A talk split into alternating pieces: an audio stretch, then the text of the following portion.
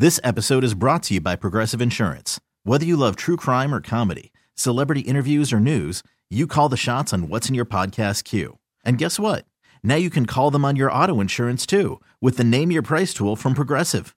It works just the way it sounds. You tell Progressive how much you want to pay for car insurance, and they'll show you coverage options that fit your budget. Get your quote today at progressive.com to join the over 28 million drivers who trust Progressive. Progressive Casualty Insurance Company and Affiliates. Price and coverage match limited by state law.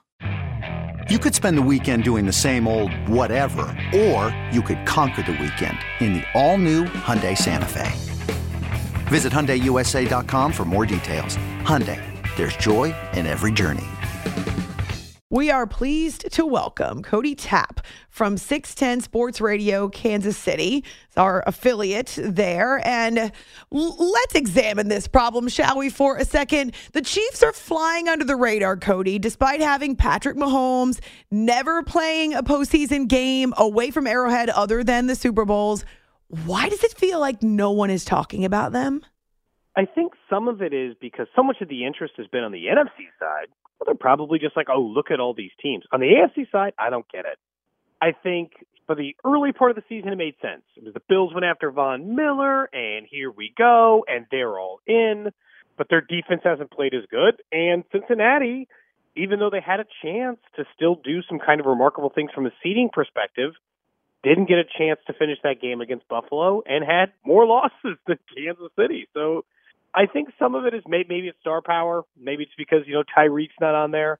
But it seems weird that a team has 14 wins, has been to four straight AFC title games, has this year's MVP when this thing eventually gets voted on, is kind of quiet. But a lot of times in the NFL, they're looking for something new. The Chiefs are always in the AFC title game, which makes them, in a weird way, probably less interesting to others. That's funny. And yet, I can't think of a player that I would rather watch in the NFL these days than Patrick Mahomes. If you're looking for interesting, he does something in every game that we've never seen him do before. No, it's pretty consistently. You know, if you've ever been in a press box situation, it's like, oh, it's kind of quiet, or people talk. But like, no, everyone openly laughs because Mahomes does something spectacular or weird or different. And in the postseason, it's been no different. He averages pretty much 300 yards and three touchdowns a game. It's why, like, we talked a lot about Josh Allen's performance in the postseason last year. But the only reason the Chiefs got past in the divisional round to go to the AFC title game is because Patrick Mahomes was equally as good in that divisional round game as Josh Allen was in that game that was back and forth. Yeah, I mean, if you just want to see something spectacular, Holmes is your guy. Um, if they had one more Super Bowl ring, I think people would talk about him different right now, just because five straight AFC title games, which is what they'll get to if they beat Jacksonville. I mean, that just doesn't happen. That's that's remarkable in its own right. This record that he set this season, which is most total yards in a single campaign, over 5,600. What would you say is the reason for that, Cody? The 17th game helps him. I'm not going to pretend Sure. like it doesn't, but he never gets enough credit for his ability to run. He's not Lamar Jackson. He's not pretending to be, but he is one of the most elusive runners in the NFL. They don't design runs around him like Josh Allen either. He just has to do it naturally. It's that and the fact that he has been, this has been the most remarkable thing all year. He's been just as efficient, if not more, than he was with Tyreek Hill. There's no way. I, look, we're in Kansas City. All we're supposed to do is assume the best, be optimistic. I didn't think he was going to be better without Tyreek. That doesn't make sense.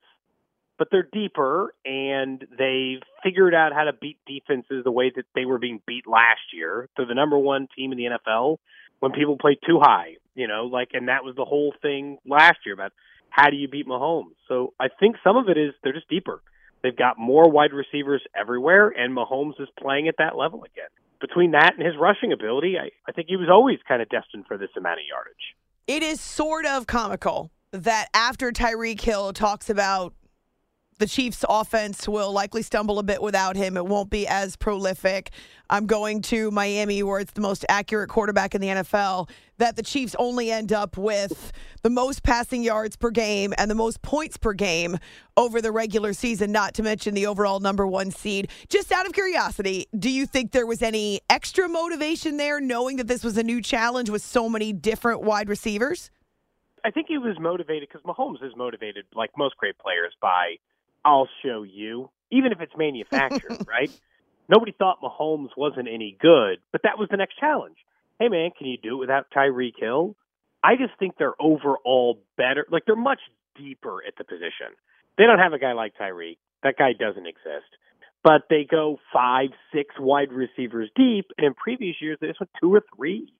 That that helps them. They you know they were the number one team in yards after catch in the NFL because Andy's good at scheming guys open, and they've got guys who are really good at doing that, in MVS and Juju Smith-Schuster, and so they were just they were just more well-rounded. But yes, Mahomes likes proving people wrong. They were the number one offense in the NFL. they lost a, a top five wide receiver in the NFL, a guy who finished with 1,700 yards and seven or eight touchdowns. Like that's not supposed to happen. We're excited to spend a few minutes with Cody Tapp from 610 in Kansas City, sports radio right now, all about the Chiefs, or is there something else going on in Kansas City that I don't know about? No, I mean, look, I mean, we've got other sports this time of year. Um, it's talking about the Chiefs and then figuring out uh, our big debate is would you rather face Cincinnati at home, oh. a team that oh. has had your number, uh-huh. or just play a neutral site game against the Bills, who you have beaten time and time again. And for me, I'm always about the easiest path. I don't want to play Cincinnati anymore. I think the Chiefs are just as good as that team, but they keep getting the better of you. So I don't know. I kind of feel like I'd rather face the Bills. Mm, that's an interesting question. Uh, it's after hours here on CBS Sports Radio. I like that debate. I appreciate what Andy Reid said about Patrick this week that his wide receiver room completely changes and yet he doesn't rush to the GM and say, hey, what are you doing? He just goes back to work. And, and we talked about the numbers. But how did you see Mahomes, as well as the offensive staff, really the offense as a whole, adjust to this new group of wide receivers? I think it took them a little bit of time, and they're really smart. They keep Mahomes involved. He knew before they traded Tyreek that it was likely to go down that way just based on the way the contract stuff is. But Mahomes did what um, really good quarterbacks do now. So because the NFLPA doesn't allow you to schedule more practices as a team, Mahomes got them all together. He took them all down to Texas. He put all those wide receivers together and he threw routes. So I think it started there. Started in the off season. He got as many of those guys together as he could to start working through that. And then it did take him a little bit of time. The good news is for him is that while he was figuring out which wide receivers to throw to, he had Travis if you've got Kelce sitting there, you can take four or five weeks to really kind of hit your stride. I think what's been most impressive is, you know, he had Juju Smith Schuster, and then there was a little bit of like the concussion stuff, so then he had to lean on others, and he found others to lean on. But if you go through each wide receiver's numbers, there isn't a thousand yard receiver outside of Travis Kelce, tight end. You know, Juju Smith Schuster didn't end up there. Uh, MVS was pretty much the same receiving yardage he was in Green Bay. So it's not like somebody put up some unprecedented season. He just got a little bit more out of everybody and the same amount he's used to out of Travis. But it seems like to me that the off-season stuff coupled with Mahomes' ability to clearly adjust quickly to the new wide receivers was the biggest difference. Mm. What is the Chiefs' fatal flaw? Oh, turnovers. It's that or red zone defense, to be honest. Those are the things, like special teams have burned them quite a bit, but like I don't know if that's the thing that's going to get them. They have given the ball away so carelessly multiple times this year, and that's those are the games they lose. So you'd mentioned they're 14 and three. Of the three games they lost, in the game against Indianapolis, they turned it over three times. They turned it over. The Travis Kelce fumble is what cost them against Cincinnati. There were two interceptions in the Buffalo game. That's just how they. Up until the final two weeks of the season, they were a bottom five team in turnover differential. So they weren't uh, taking the ball away either.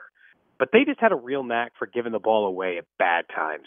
Five times they've turned it over in special teams, everything. So, like, if they're going to lose in the postseason, it'll be as a result of them turning it over. Because if they don't, like, if you could just guarantee me for three games they don't turn it over, they're winning. They're winning the Super Bowl, no question, no doubt.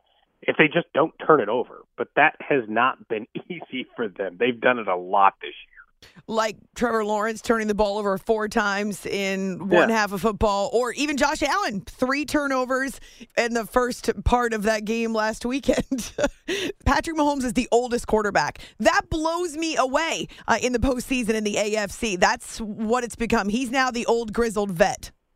In fairness, I feel like I don't know if everyone else feels this way. I feel like that's the way it's going to be because I feel like we're getting ready to kind of get the reincarnation. It doesn't mean they're going to win quite as many rings or whatever because the NFC will have a lot of say in this. But I feel like it's going to be the Brady, Manning, Roethlisberger stuff all over again for the AFC. And every year it's going to be Mahomes, Allen, and Burrow. And then there'll just be some rotating group of fourth quarterback who will likely be younger. It will be the Trevor Lawrence, Justin Herbert, you know, whoever is in that grouping, maybe it's Bryce Young if, you know, he does well when he gets drafted by the Texans or whoever next year. But I feel like those three are all in it together every year. So 27 is kind of weird to be the oldest guy in the postseason field. But that's, that's, you know what? We finally got the changing of the guard. We kept waiting for it in the NFL because the older quarterbacks dominated for so long, but everybody in the playoffs is that age. Like they, you know, it's either you're on your rookie deal or you're getting ready to get your or you're getting ready to get out of your rookie deal. It makes the league more fun. Mahomes is probably just the leader of the pack because he's already so established. And uses it very well. Uh, the experience you can see has definitely made him a better quarterback.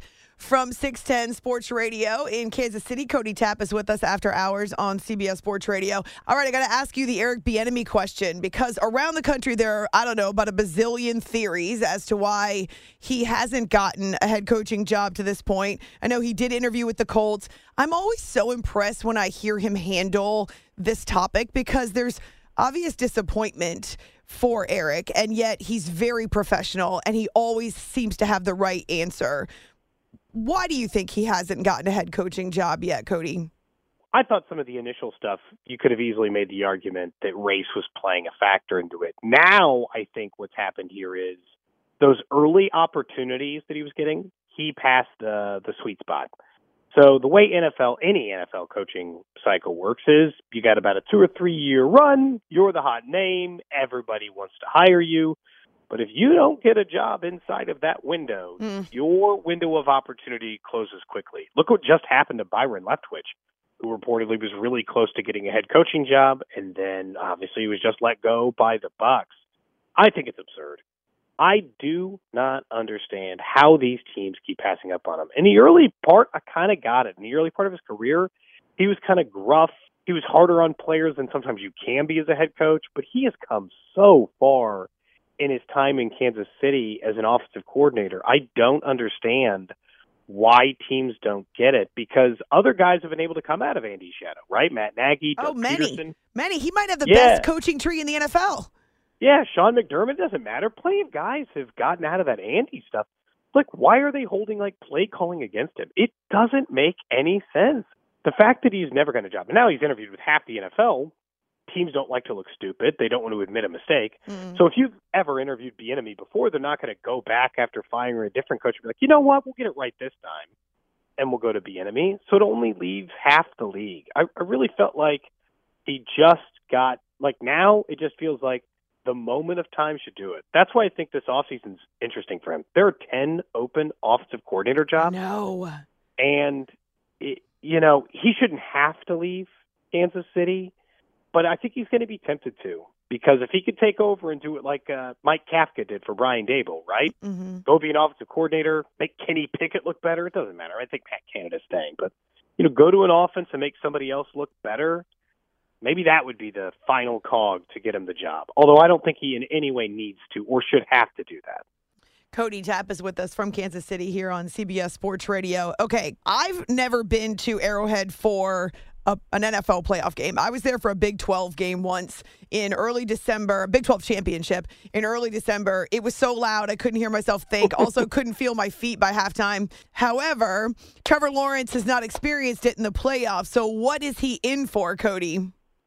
Um, loud. It's going to be louder in Jacksonville. You know the that comment.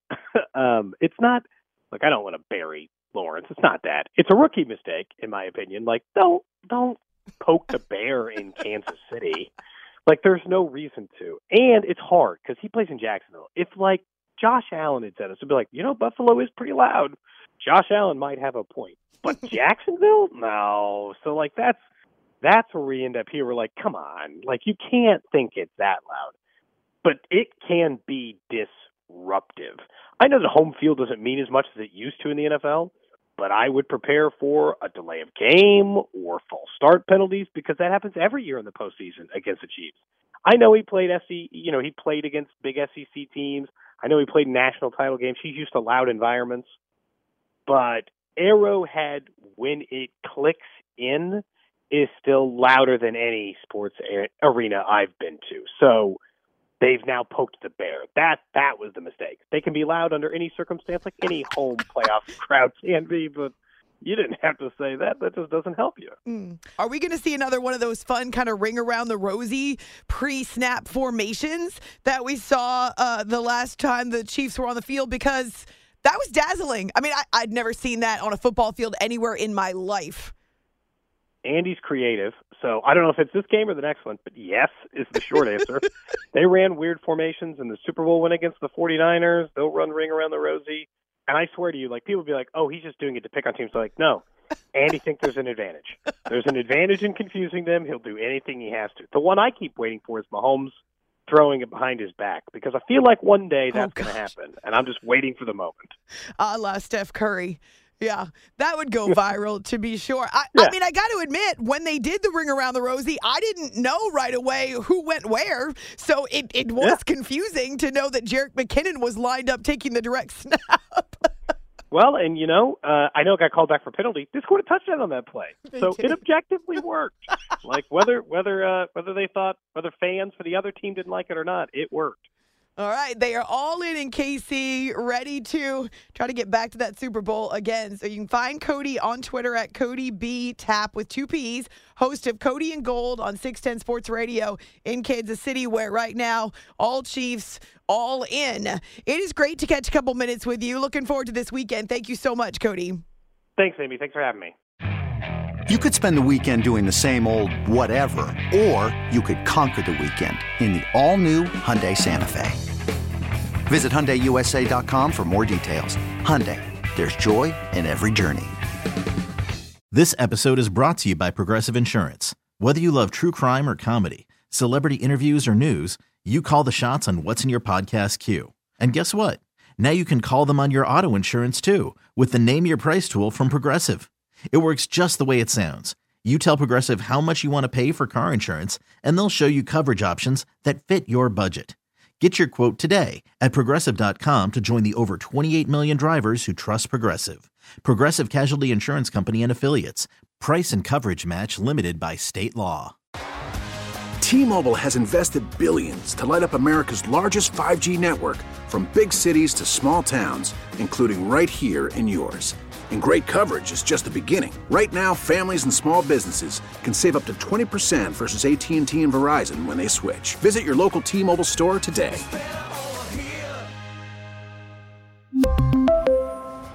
Plan savings with 3 lines of T-Mobile Essentials versus comparable available plans. Plan features and taxes and fees may vary.